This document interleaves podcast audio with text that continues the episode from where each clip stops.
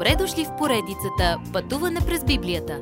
Това е едно пътешествие, което ни разкрива значението на библейските текстове, разгледани последователно книга по книга.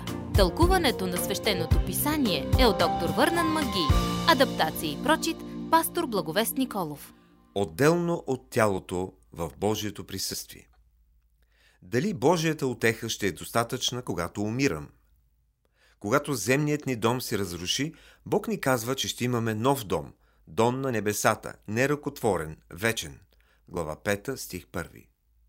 Можем да сме сигурни, че е така, защото Божия дух ни уверява в това.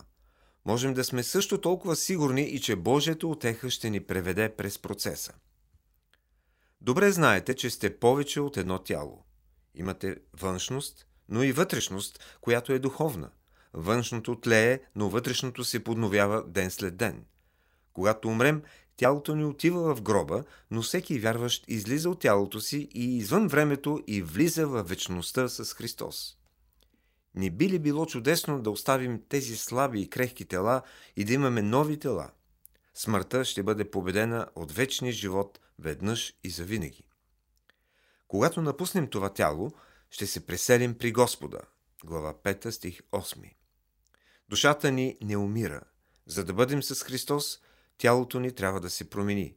Онези, които са живи, когато Господ ни призове в облаците, няма да преминат смъртта, но телата им ще трябва да се променят. Това са все добри новини. Можем да имаме увереност в това, което Бог ни казва, че ни предстои.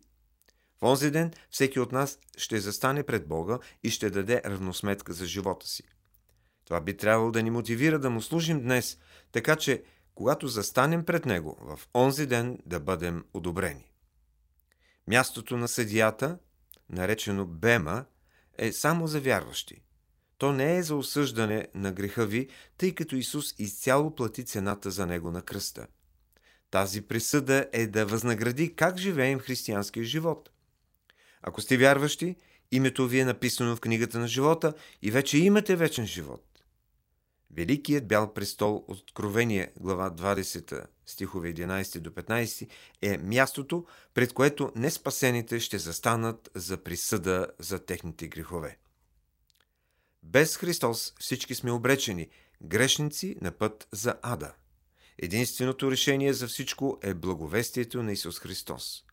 Нуждаем се от Исус. И имаме Исус. Любовта му ни дърпа напред, мотивирани да разпространяваме Божието Слово. А добрата новина е, че ако сме в Христос, ние сме ново създание. 2 Коринтини 5.17 Оставяме назад старите неща като греха ни и тази светска система. Сега се определяме с прославения Христос и на Него принадлежим. Като ново създание ние сме помирени с Бога – Помирението значи, че имаме напълно променени взаимоотношения с Бога. Понеже Той е свят, Той трябва да направи нещо за нашия грях. Затова даде се на си да умре за нас. Сега сме в различно положение спрямо Бог, защото Христос умря за нас. Днес Бог протяга ръцете си към изгубения свят. Няма значение кой сте. Можете да отидете при Него. Сега Той протяга ръцете си към всеки, който би дошъл при Него. Той не ви е ядосен. Той не ви мрази. Бог ви обича. Не са нужни сълзите ви, за да смекчите сърцето му. Той иска да ви спаси. Защото Исус Христос пое вашия ад, за да имате Неговия рай. Следващият път не бъдете християни, освен ако не сте посветени. Какво значи да си доволен в Бога? Уважаеми слушатели! Вие чухте една от програмите в поредицата Пътуване през Библията. Ако ви е допаднало изучаването, заповядайте на www.ttb.bible, където има много и различни програми на български язик. Ако свалите нашето мобилно приложение от ttb.bible, ще получите достъп до систематично изучаване на всяка книга от Библията. Разкажете ни как Божието Слово променя вашия живот, като ни пишете на електронната ни поща info at studio865.org или в нашата фейсбук страница Пътуване през Библията.